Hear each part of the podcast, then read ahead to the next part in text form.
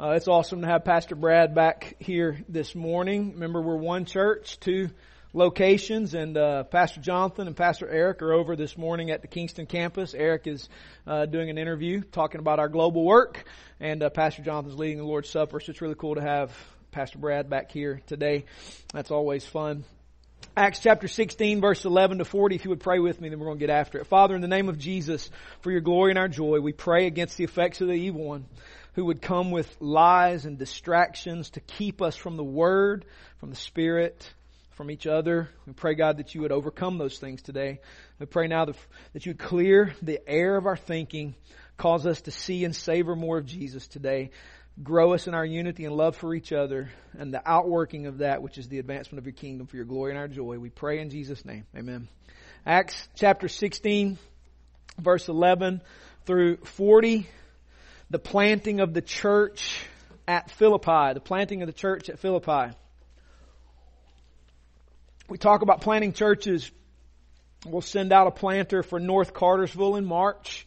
Um, we've got a new campus over at the Kingston facility. We are training currently six new pastors and church planters.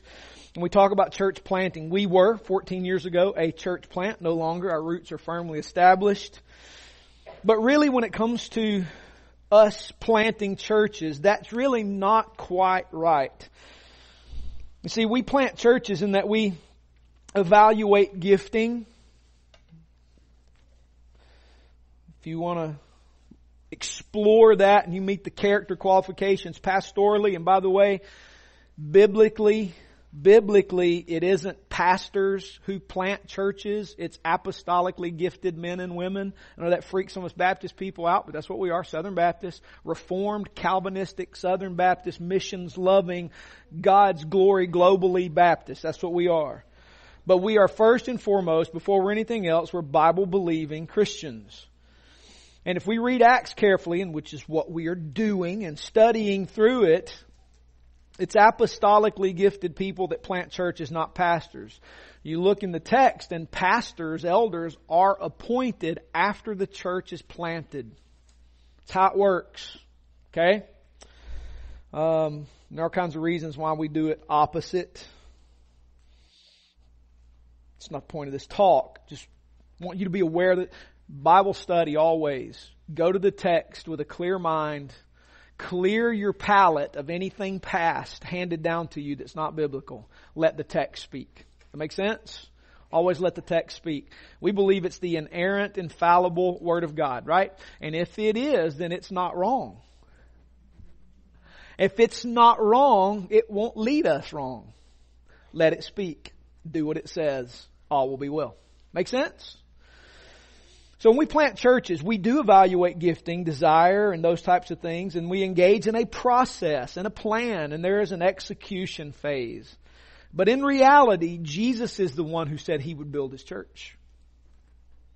So whatever we do in church planting, is really our realizing what Jesus is doing as we seek to obey Him. It's not our initiative. It is us joining Jesus in the work He said He would do. You see, as we make disciples through going, baptizing, teaching, as Jesus taught us to do in the Great Commission, Jesus is building His church. We're simply, to use Jesus' language, releasing on earth what He has already released in heaven. This doesn't defy good processes. The truth is what makes good processes and plans succeed. This truth that Jesus is building his church is what makes good plans and good processes succeed. One realization that I had this week in studying this passage, and it's one I fear that I've perhaps not emphasized enough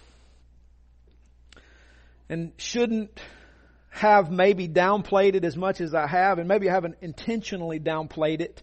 Maybe it's because I'm just fearful of too much repetition that people are going, oh, he keeps saying the same thing over and over again. Oh dear God, when will he stop? Uh, when you get it, thank you.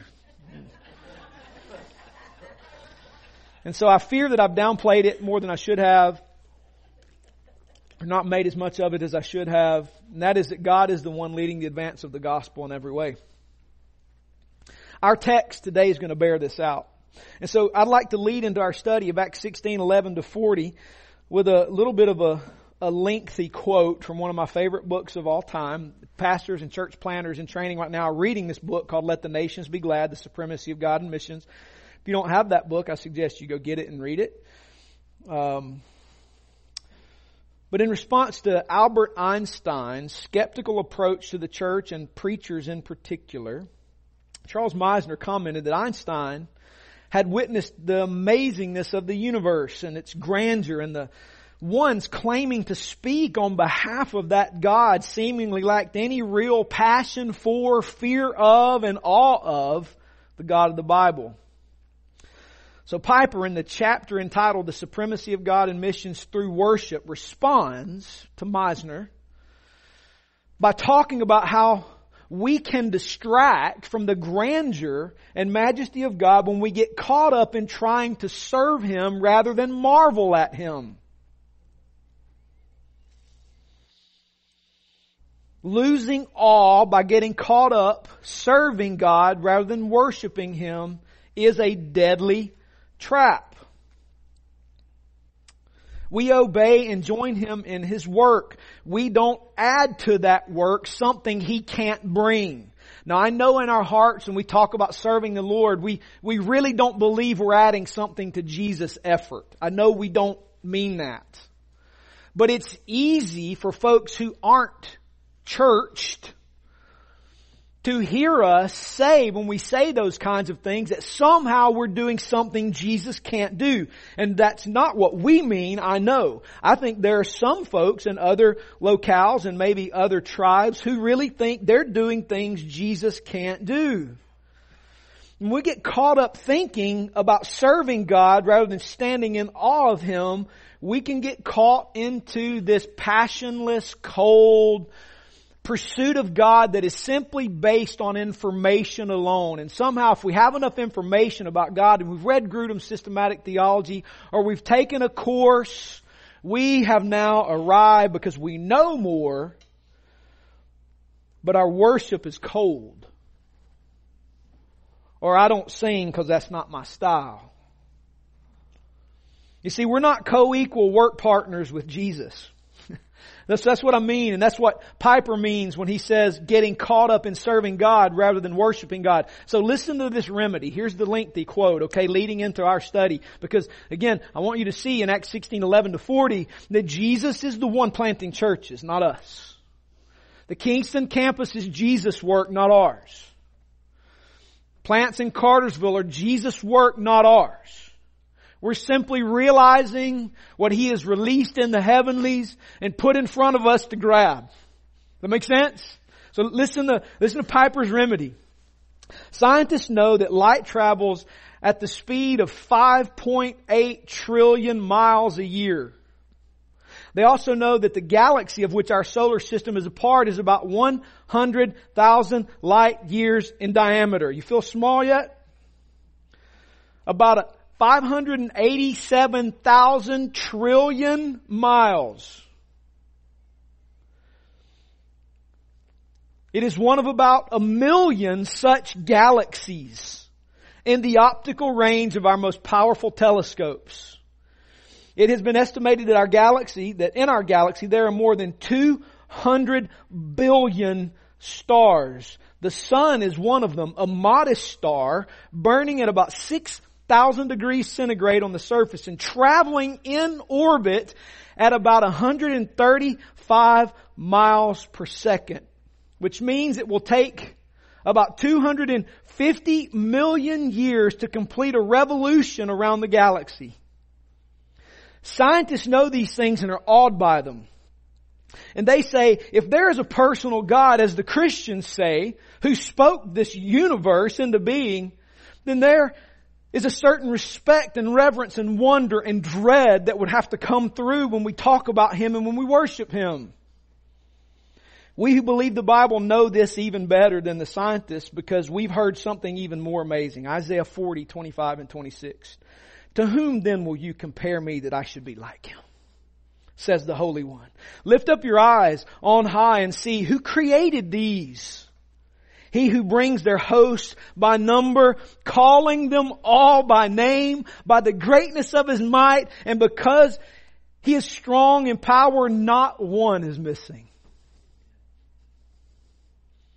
Every one of the billions of stars in the universe is there by God's specific appointment. He knows their number, and most astonishing of all, He knows them by name. They do His bidding as His personal agents. And when we feel the weight of this grandeur in the heavens, we have only touched the hem of His garment. Job 26, 14, behold, these are but the outskirts of His ways and how small a whisper do we hear of him. This is why we cry in Psalm 57 5, Be exalted, O God, above the heavens. God is the absolute reality that everyone in the universe must come to terms with. Everything depends utterly on His will. All other realities compare to Him like a raindrop compares to the ocean or like an ant hill compares to Mount Everest. To ignore him or belittle him is unintelligible and suicidal folly. And this is underlined and italicized for following along on the blog. How shall one ever be the emissary of this great God who has not trembled before him with joyful wonder? How shall you be an ambassador of that God if you don't tremble before him in joyful wonder?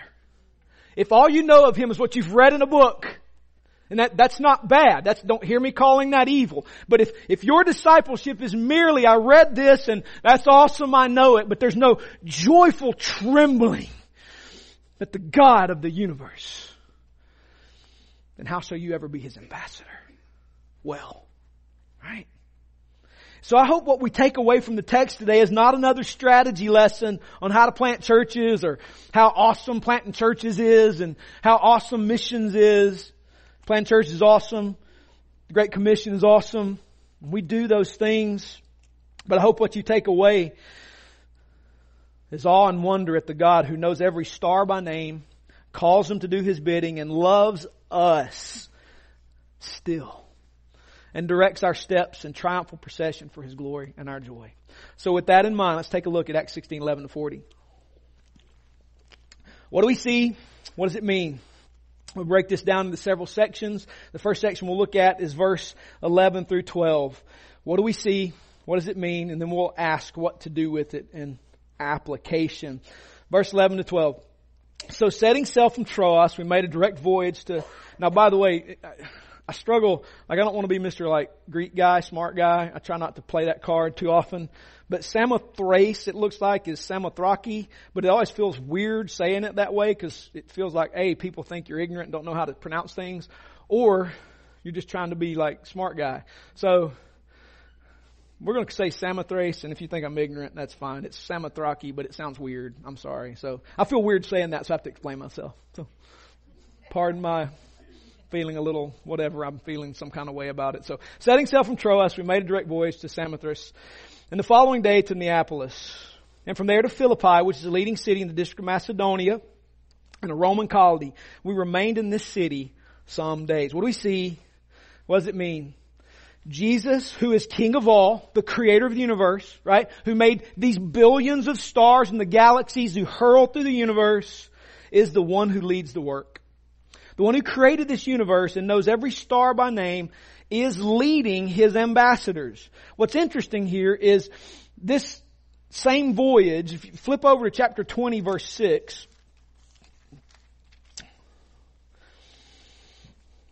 this chapter 20 verse 5 and 6 because chapter 5 and 6 is one sentence. And these went on ahead and were waiting for us at Troas. We sailed away from Philippi after the days of unleavened bread and in five days we came to them at Troas where we stayed seven days. This same voyage, did you just notice? It took them five days to make in chapter 20 verse 5 and 6. Here in chapter 16, 11 and 12 it takes them how many days? Two days. The reason is because this language in the text, we made a direct voyage is one Greek word and it literally is a nautical term which means to sail straight and quickly. Why do you think that is? You want to know why? Because last week, or the week before when we studied Acts 16, 1 through what? 10, or actually 1536 through 1610, we discovered that Jesus was preventing Paul and the team from getting into certain parts of Asia. Jesus was shutting off ministry. He was stopping them. And then in the night, Jesus gives Paul a dream and a vision and he sees a man over in Macedonia saying, hey, come help us. And he discerned rightly that Jesus was calling them over there to preach. So they get on a ship and guess what happens? The wind is at their back. They make a five day trip in two days. Why? Because Jesus, who is King of all, leads the work.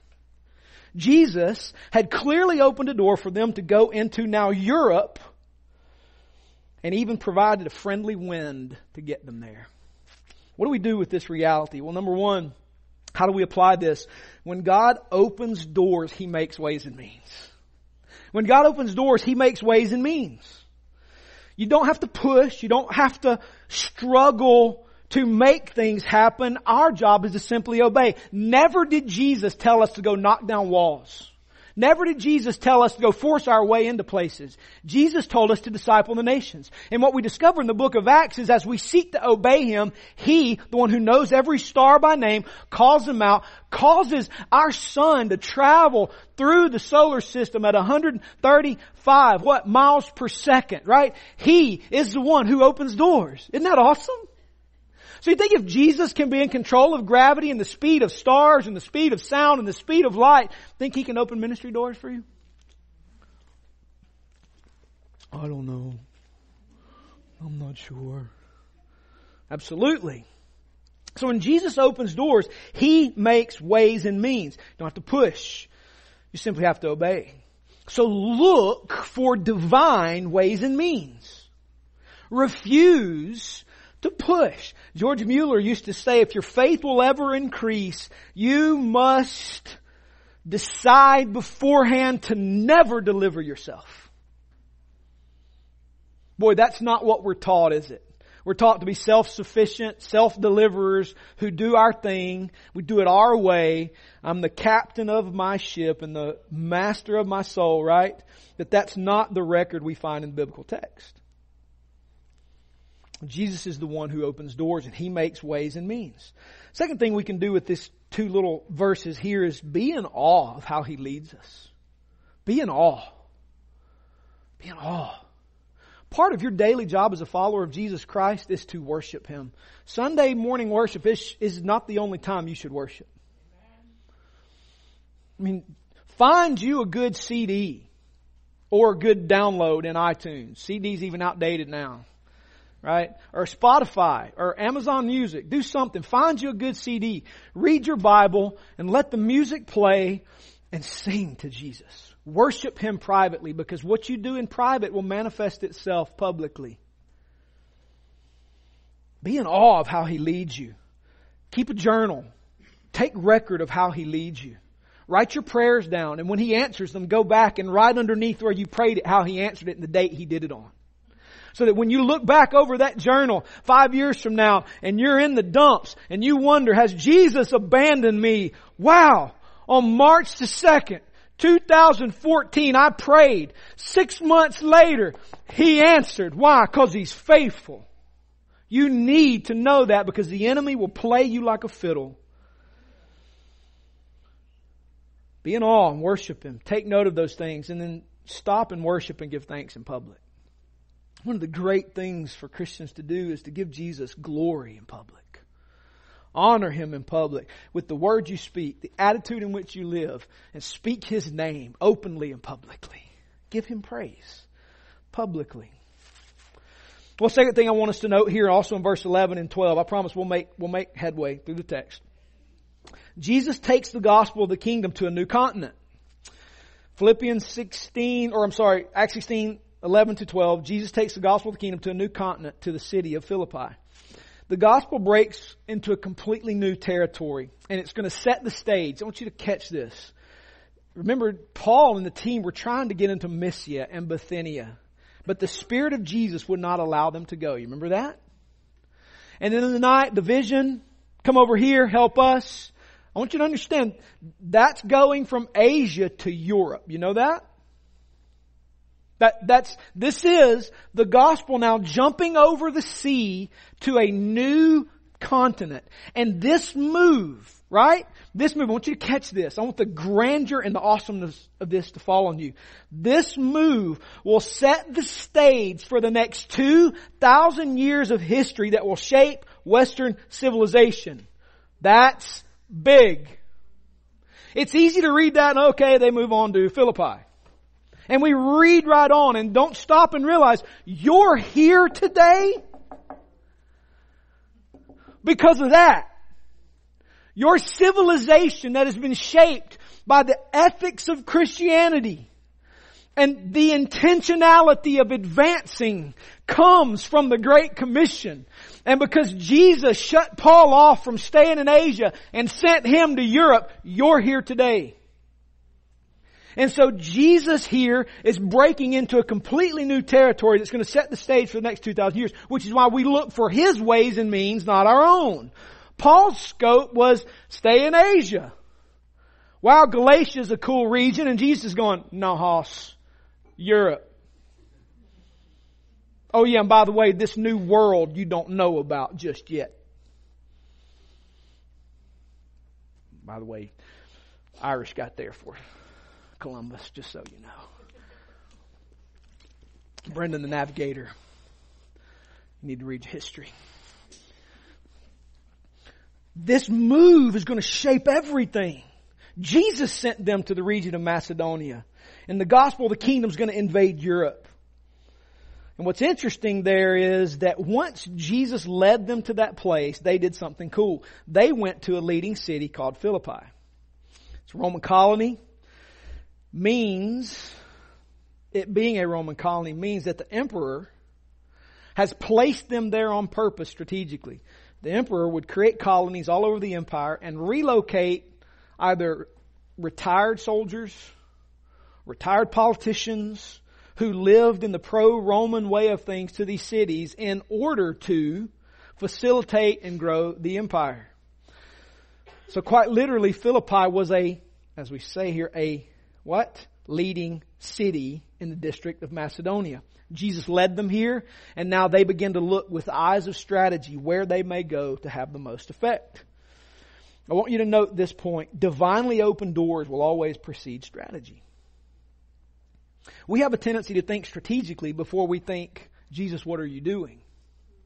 Often we think strategically, then we ask Jesus, what are you doing? Then we ask Him to bless our way. Not so here.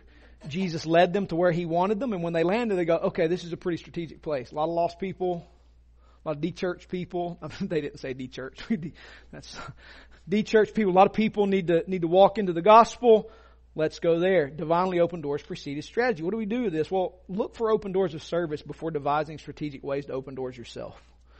You ever notice that the best ministry happens on what we think are accidental, just kind of weird things that happen? They're not accidental. They're the creator of stars going, moving the piece. Next week when we study the life of C.S. Lewis, C.S. Lewis referred to God in his process of like playing chess, that God was making his moves and cornering him in before checkmate happened. That's great imagery. The master of the universe is moving the pieces on the map to achieve his good purposes. So always, always, always, always look for open doors of service. Be patient. Pray for direction. You know, one of the things we don't do at Three Rivers Church is we don't do ministries like like lots of like programs. Like we don't have people coming. How can I get involved? What kind of ministry? Uh, we don't have one, right? Because we talk about domain engagement. Why? Because if we create little ministries for a few people to serve in, that puts some people hierarchical up and you kind of, you know, they kind of do their thing. Everybody claps for them and we say everybody's a minister of the gospel. Every disciple church planter. So we call it, we call it domain engagement, right? God's created you to be in a certain domain of society and there you live and you work and you make disciples in that domain, right? So our, what, what are our programs? Domain engagement. Where's God put you? Go make disciples, plant churches. We'll help you right? Now, whoa, I didn't want to get that deep. Well, that you said you want to follow Jesus. That's what Jesus is doing. So, right, right. So, so we talk about. So, all that to say this: be patient, pray for direction. Jesus opens doors. When He opens them, walk through them. And when he opens doors, walk through them, then look strategically at how to best use your time and maximize your work. Strategy isn't first, but it is important. I'll give you an example. Many of you know this. We don't talk about this in the membership class, but Three Rivers Church was originally supposed to be a little location called Hamilton Crossing in Cartersville right? Just outside of Cartersville. If you go Highway 293 and go into Kingston, there's a little place called Hamilton Crossing. We came out from, this is my home, I'm from here, but it's out in Texas, seminary. And uh, God was working on us to plant this church, so Emmett and I came out and we're doing some scouting, working with the director of missions at the Bartow Baptist Association. And very long story short, he abandoned us, didn't want to be part of the work. They have a new DOM now who likes church planting, but hey. So God shut off Cartersville. God opened the doors for Rome. Now, you know what's fun? I blow your mind? Ready? We got one church planter about to plant a church in North Cartersville, and God's raised up another one who lives at Hamilton Crossing. Named Jeff Williams and his precious wife Lindsay, who's going through pastor church planter training and loves and would love to have a church at Hamilton Crossing. You can't make that stuff up, y'all. You cannot make that stuff up. Jesus opens doors, and when He does, start thinking strategically about how to best engage, but look for divinely open doors. Secondly, think strategy, and then watch Jesus move the chess pieces. I'm telling you, that's the kind of cool stuff makes me want to go knock on hell's doors with a water gun and squirt somebody. Right? That's good stuff. Right? Jesus. Jesus moves in such a way. Well, verse 13 to 15 in, in Acts 16, Jesus even, the one who moves the stars and calls them out by name, Jesus leads the evangelism and he makes it effective. Look at verse 13 to 15. And on the Sabbath day we went outside the gate to the riverside where we supposed there was a place of prayer. And we sat down and spoke to the women who had come together. One who had heard us was a woman named Lydia from the city of Thyatira, seller of purple goods, who was a worshiper of God the Lord opened her heart to pay attention to what was said by Paul. And after she was baptized, and her household as well, she urged us, saying, If you have judged me faithful to be faithful to the Lord, come to my house and stay. And she prevailed upon us. Jesus is even leading the evangelism that makes and makes it all effective. What happens here is they have the open doors. They look for the strategic location now. And then they go to the place where they suppose there will be some semi-religious people. In their context, they would place a synagogue close to a tributary. And you had to have at least 10 men to have a synagogue. Well, it's clear they don't have at least 10 men here to have a synagogue. So a bunch of ladies have gone to a place where there might be a synagogue, but there isn't one. And so they are there to pray. So the team begins to target an area where some religiously motivated people would gather. And what do they do? They speak to them. I want you to know there's nothing novel here. Like there's nothing like, oh, amazing. They like, okay, where do religious people hang out? Okay, by the river. Religious people. And they talk to them. Hey, my name's Paul. What's yours? Lydia. Okay. Uh, I got something. I mean, I'm kind of making fun of it, but it's it's it's similar. Like if you've done any missions or evangelism, that's kind of how you got to do. You got to meet somebody and say, "Hey, how are you?" Or "Salam alaikum, alaikum assalam." Hey, very good. And you start talking about Jesus. Like this isn't rocket science. I know we just talked about stars hurtling through space and everything, but we didn't do any of the math, okay? This isn't rocket science. It's where do people hang out? Let's go where they are and let's talk to them. And what happens? The Lord, the Lord, not Paul, not the team, the Lord opens Lydia's heart to pay attention. Now what's fun is here in verse 14 when it says, uh, one who heard us. Now, now what's interesting in verse 13, it's clear that they're speaking to the whole group. Because verse 14 now narrows down onto the one who, who heard. You got to keep in mind here when it says heard, it's not like the others didn't hear. It's heard in the active sense of she heard beyond physical hearing. Like she heard. She got it. One who heard was a woman named Lydia from the city of Thyatira, a seller of purple goods. Now what's going to happen later at the city of Thyatira? You think about the book of Revelation? Come on, y'all. There's going to be a church there. Be a church there. Why? Because Jesus wants one. Right? And, and here's a key, because she's from this place. Her name, we don't have time to talk about Lydia's name, but her name is connected to the city, which is her hometown. She's in Philippi doing business for whatever reason.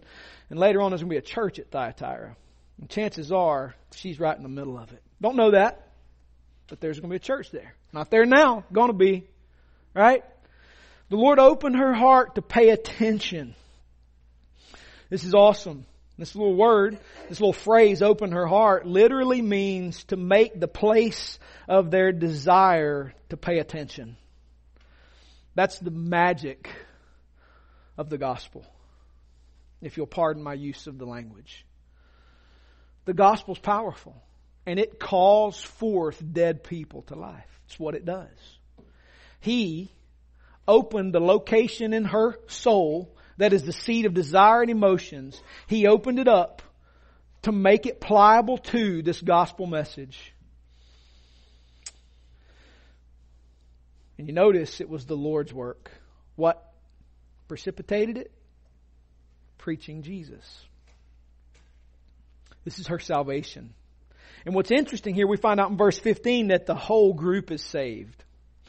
This is something that's weird for us, particularly in Western civilization. We are so individual focused, we don't know how to think in community. In the Bible, when somebody gets saved who's a leader of the group, the whole group follows suit because, well, they they know what's up. And I follow them, do what they do because they do what's right. And it, it counts. Like it's not irrelevant. It counts. That happens today in the places where we work globally which is why you can't, which is why evangelism among the people that we work with is dangerous if you isolate individuals. And you don't hide in the dark shadows and isolate individuals, you speak to the whole group. You might, you might target the person who is the leader, but, but, but it affects everybody. It's called honor and shame. It's a whole different code. We don't even know how to think honor, shame. We think right, wrong, which is good. But there's also in the Bible honor, shame. Like honor your father and your mother, right? You read that? Like, I don't know what that means. It's because we don't think honor, shame. So when, when the head of the group makes a decision, the rest of the group's like, mm-hmm. And it counts. Jesus counts it. Because what happens? Whole stinking group gets saved. Listen, verse 15. And after she was baptized and her household as well, her body got saved. The Lord opens Lydia's heart. That's a key to everybody else. Jesus saves them and they baptize them. Lydia and her group is baptized. They go public with their faith instantly. That's what baptism is. It's public proclamation. I'm following Jesus. And instantly begins Christian fellowship and community. How do we know this? Because Lydia prevailed upon them saying, you gotta come to my house. You come to my house. Jesus say, I'm now in the group. Come to my house. What do we do with this? What are we supposed to do? How do we apply this? A few things here. Well, seven. Try to be fast because we've got a few more points. Be constantly on mission as led by the Spirit, looking for people who have leanings, who need to hear and be offered an opportunity to repent and believe. Listen, your divinely appointed opportunity is in front of you because you're going to go to it in the morning when you clock in. Right? So start looking for people leaning, like they're kind of moving in that direction. Be this is this is vital here. This is Hudson Taylor's spiritual secret. If you've never read Hudson Taylor's biography, anybody read Hudson Taylor? You know who Hudson Taylor is?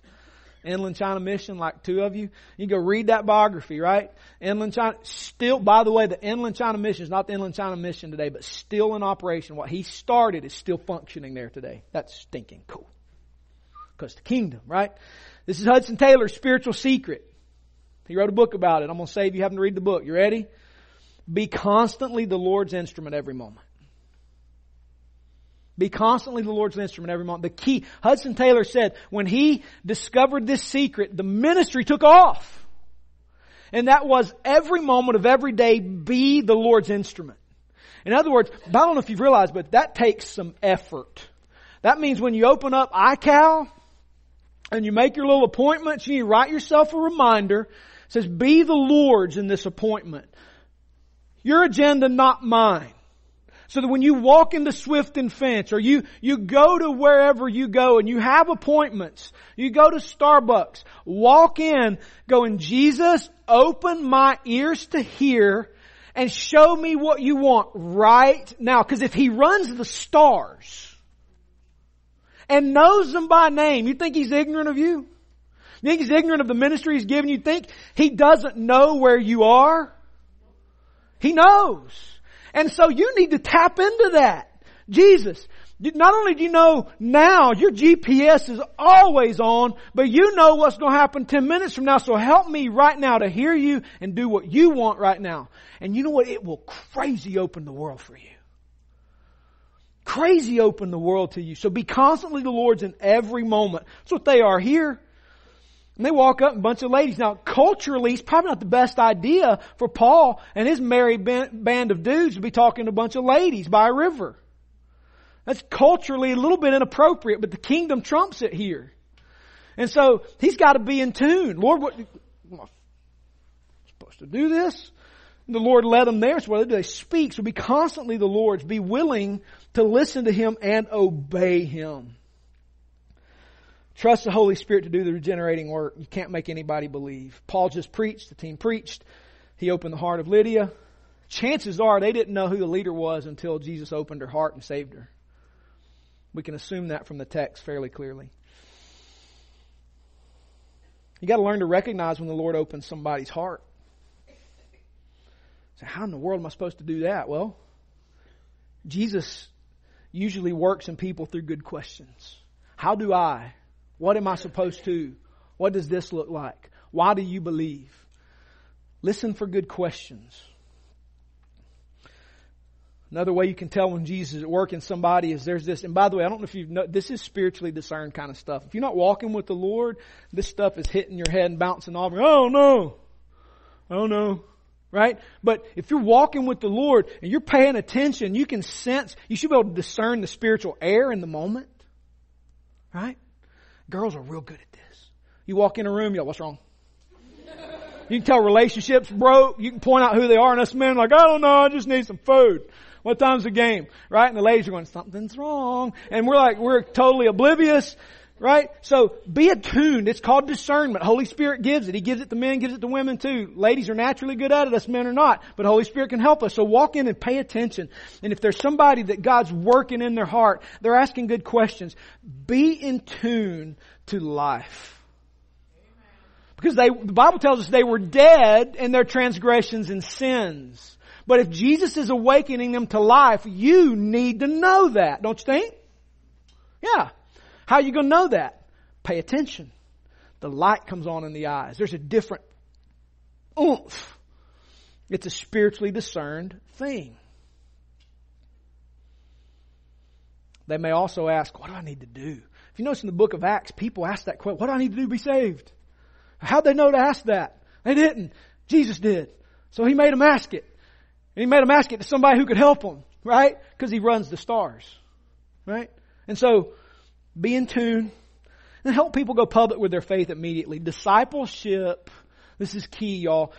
This is awesome. Notice Lydia didn't have to take Christianity 101, 102, and 103 before she started practicing the faith, did she? In the moment, come to my house. I have a small group at my house. Why? Because discipleship isn't linear.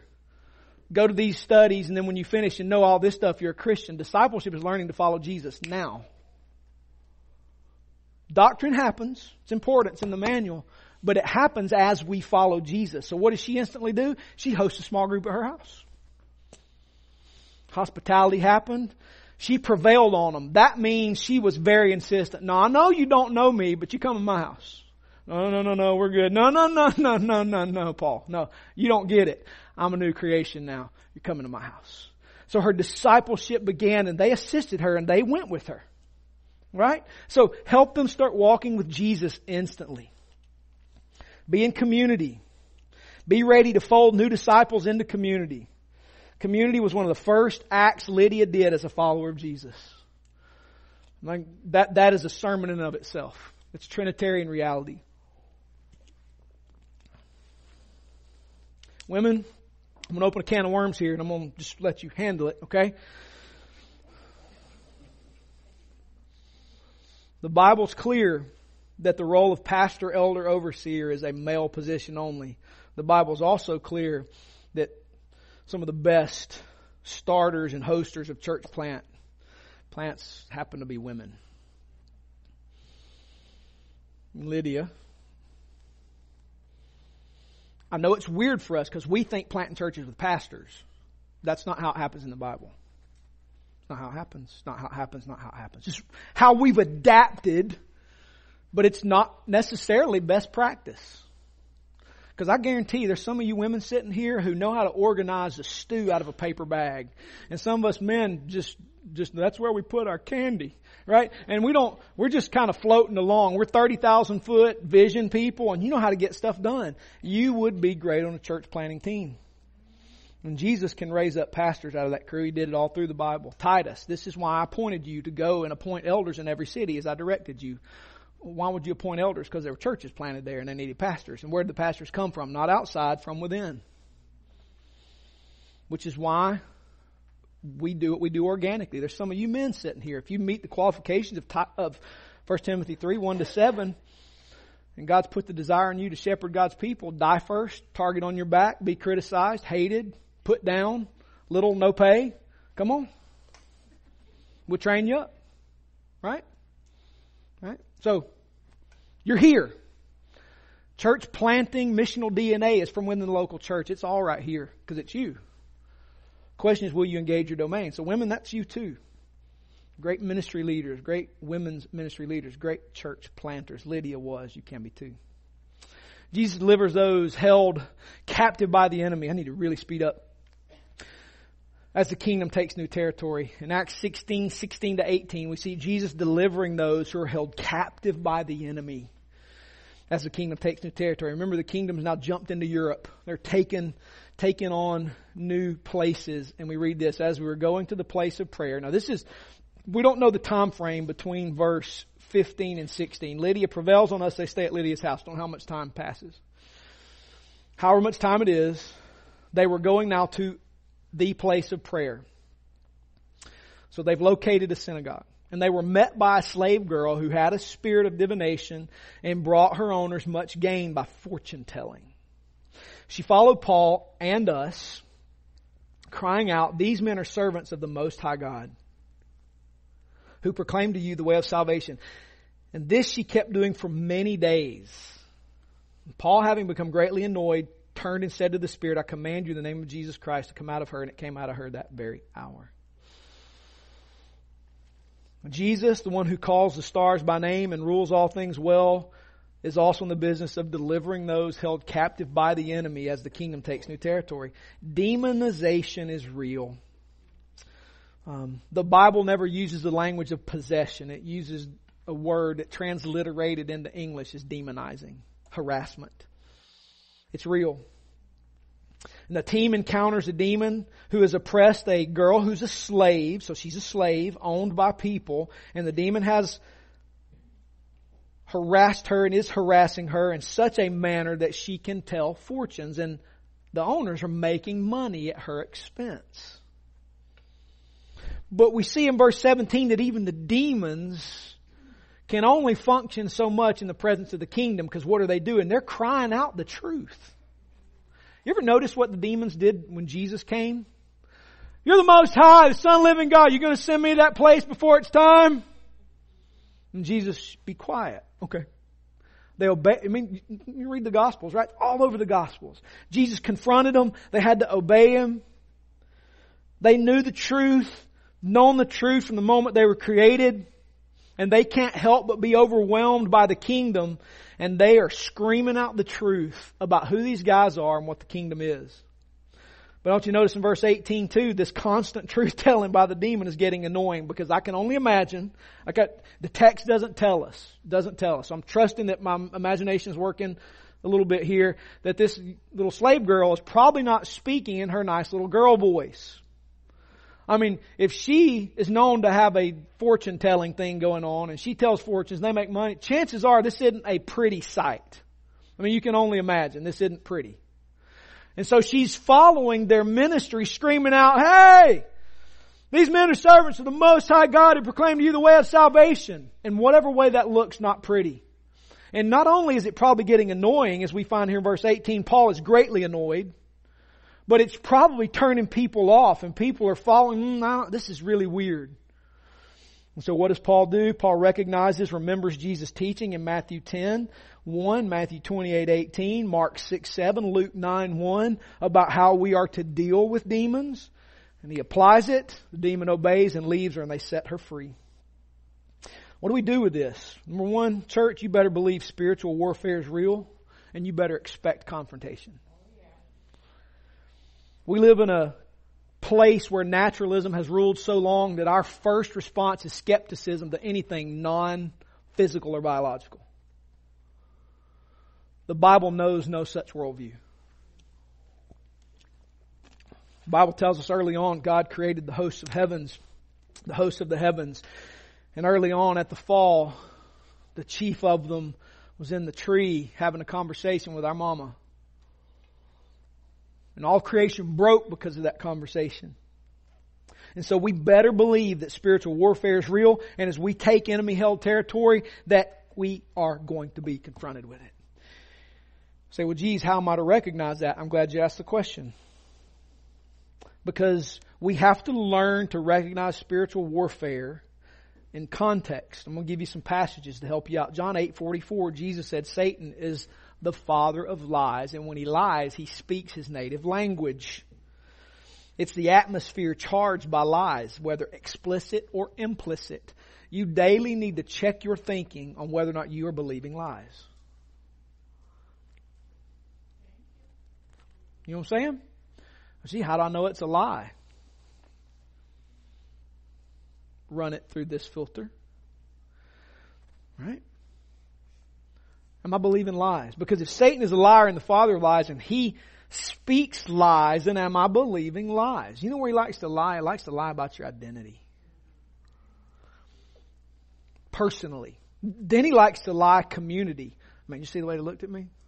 I think they got a problem with me. I ain't gonna talk to them no more. I ain't gonna look their way.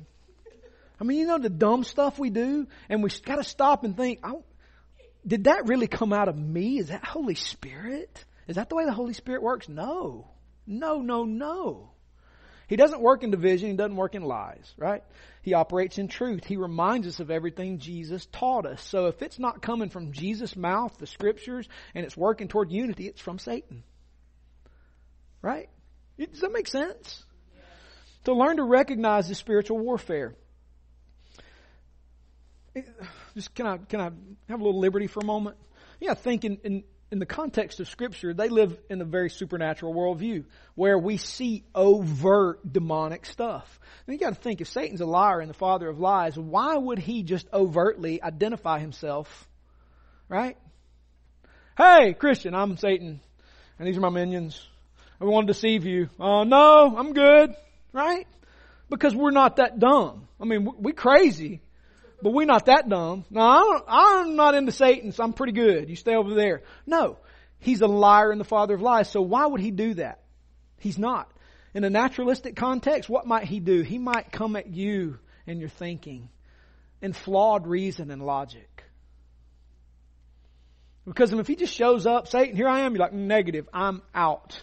But if he comes as a reasoned out thought, according to the flesh, and you can't discern it, you're taken captive. Right? Colossians 2 8, Paul tells them how to identify that. If you don't know what that says, go read it. He also seeks to outwit us. Right? 2 Corinthians 2.11. Satan's a schemer. He seeks to outwit. He tries to stay one step. I mean, that's what the text says. Paul is telling them in the context of forgiving a repentant person and not contributing to their excessive grief. And the reason is, is because we don't want to be outwitted by Satan. So if you have forgiven them and they've repented, I forgive them too. Let them go. Release them. I don't want to be weighed down by excessive grief, lest we be outwitted by Satan. So Satan working in a failure to forgive on the part of people in the church is Satan outwitting us. Did you catch that? Right? So recognize spiritual warfare. Satan coming disguised as an angel of light, 2 Corinthians 11, 14. right? Paul says that these false teachers, he says, why are they dressed up as apostles? Because Satan comes disguised as an angel of light.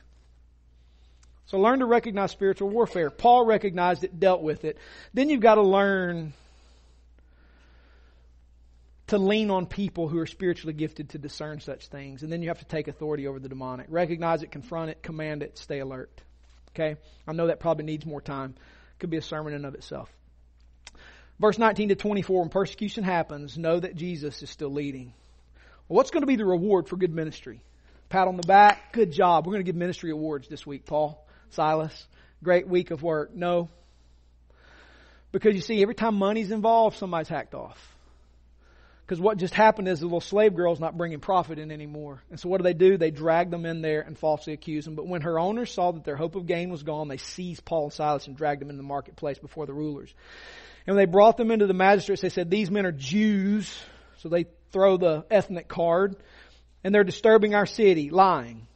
And they advocate customs that are not lawful for us as Romans to accept or practice. False accusation. And the crowd joined in attacking them. Mob and the magistrates tore garments off them and gave orders to beat them with rods, physical persecution. And when they had inflicted many blows, execution of physical punishment, they threw them into prison, continuing the physical punishment, ordering the jailer to keep them safely.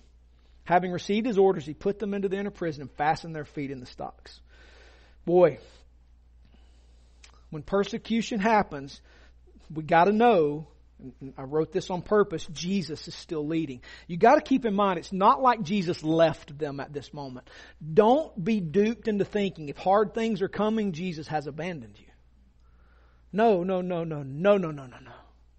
As a matter of fact, when hard things come, you will know His fellowship. Paul wrote that, that we might know Him in the power of His resurrection and in the fellowship of his suffering. We are promised in the middle of hardships Jesus' fellowship. So keep in mind, Jesus hasn't abandoned them. Satan's not going to go quietly. His human minions have taken advantage of this young little girl's demonization and they've lost their income and all hell has broken loose. So they bring all kinds of false accusations and beating and they throw them in prison. What are we supposed to do with this passage of scripture? Ignore it? Pretend like it's not there? No. Expect the enemy to hit back and expect him to do it with unjust circumstances and false accusations. Listen, if things aren't going good and you're trying to serve the kingdom, stay the course. Stay the course, right? Make sense? This is different from Jesus closing doors of ministry. This is ministry's happening. It's just hard. Don't quit. Expect the enemy to hit back unjust circumstances, false accusations. Listen, if you're going to be involved in any type of ministry, engaging your domain, somebody's going to lie about you. And if lying about you shuts you down, then you probably shouldn't have followed Jesus. Jesus said, they did this to me, they're going to do this to you. But I want you to take heart. Take heart. Take Job to heart. Because God can allow bad things through evil people and still make those bad things done by evil people work for your good and His glory. We're about to see how He does that here in jail. William Cowper said, Judge not the Lord by feeble sense, but trust Him for His grace. Behind a frowning providence, He hides a smiling face. John Piper in this marvelous four poems called The Misery of Job and the Mercy of God ends the first poem in this way. He is not poor, nor much enticed, who loses everything but Christ. It won't be long before the rod becomes the tender kiss of God. Then C.S. Lewis wrote in The Problem of Pain, pain insists on being attended to. God whispers in our pleasures, speaks in our conscience, but shouts in our pains. It is his megaphone to rouse a deaf world. Well, how in the world Jesus used this imprisonment? Well, we see in verse 25 to 40. Jesus uses imprisonment to grow the church and set the record straight. He does justice. We're out of time, so I want to hit this real quickly. Paul and Silas about midnight are praying, and what are they doing? Singing hymns to God.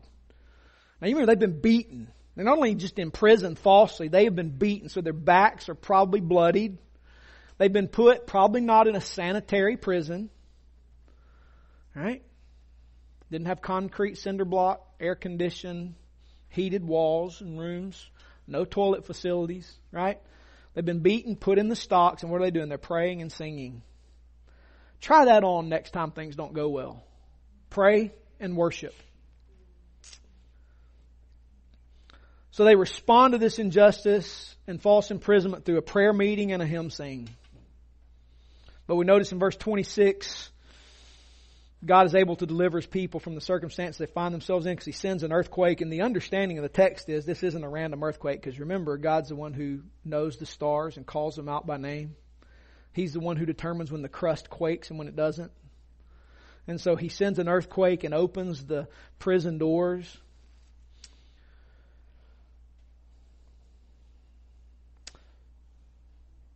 Notice Paul and Silas don't take the opportunity to escape. They keep their integrity intact and obey the authorities. Whew, that was strong. I'm out. Bonds off. Doors open. I'm gone, baby. Try to find me. Right? I'm out. It's dark. Midnight. You can't see me. Ha ha. Ha ha ha. No, they stay. They keep their integrity intact. They trust God. The jailer comes in, and I absolutely adore this situation. Their integrity and their obedience to God leads to this awesome question because you got to keep in mind, they've been praying and singing. Chances are Paul has dropped the gospel several times through this hymn sing and this prayer meeting. You know? He's prayed the gospel, and I'm sure that jailer's going, God almighty, I wish they'd quit. And he's probably reciting it. Oh, I'm hearing it. And what does he do? He's obviously heard enough gospel that he comes in and he asks this question, Sirs, what must I do to be saved? He heard enough gospel in their singing and in their praying that he's asking how to get saved. Isn't that awesome? And then God sets the record straight using the Roman law and the Roman Empire to defend his ambassadors. And then they get one last meeting with the church before they're off to the next assignment. What do we do with this? Well, don't dismiss out of hand difficult circumstances as worship and ministry opportunities. Remember, that's different from Paul being prevented by Jesus to start a ministry, right? But when Jesus opened the doors to get into Macedonia and Philippi, ministry's going. Now ministry's moving forward, but it's hard. Don't dismiss difficult circumstances as worship and ministry opportunities. Worship Him in public. Praise Him in public. Give praise to Him specifically. Don't just use God language, use Jesus language publicly to make Jesus big. Keep in mind, we don't have to break laws or escape to the shadows to have effective ministry. In fact, working in the light rather than undercover puts the gospel in the public square where it belongs. Expect God to save the hardest of the hard, the jailer.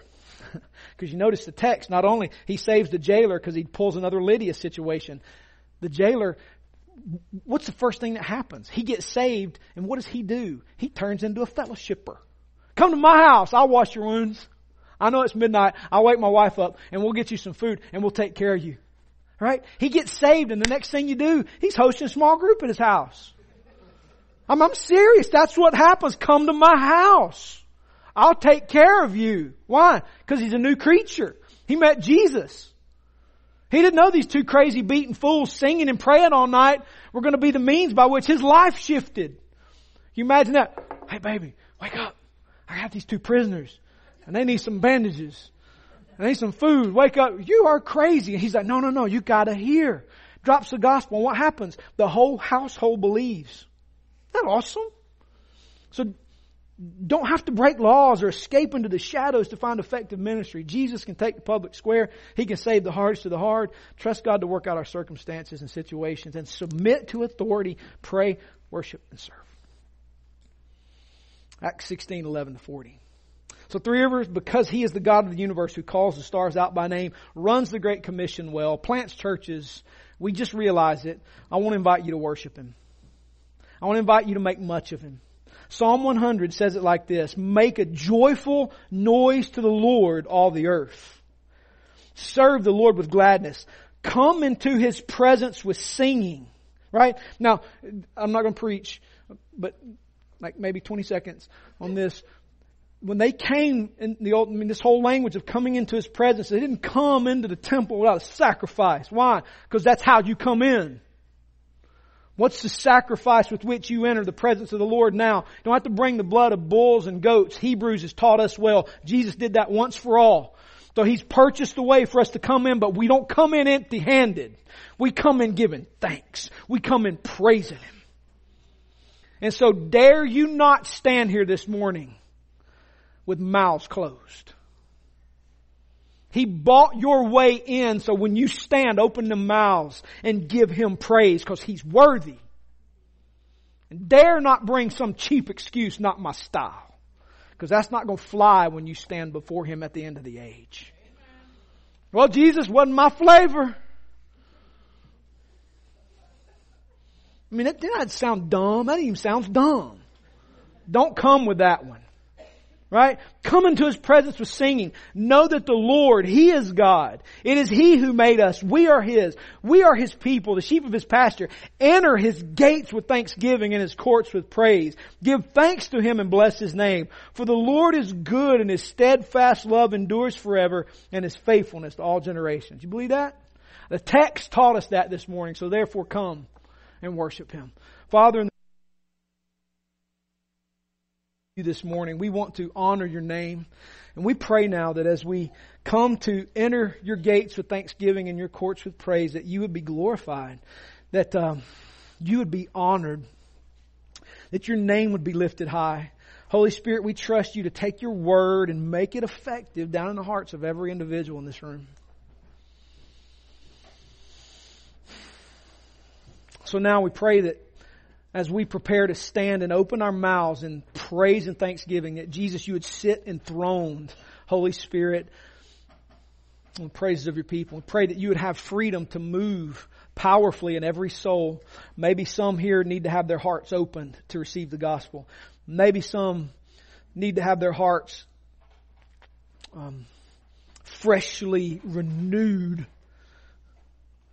to enjoy you and delight in you. Maybe some came in weighed down by external circumstances and they don't have a hymn or a prayer in their heart. Please put one there. Give us perspective. Help us to think with perspective. None of us are sitting in the stocks in prison. So give us a little perspective. Make our hearts thankful. And bring us this morning to make much of you. Mobilize your people. Send people to the harvest, for the harvest is plentiful, but the laborers are few.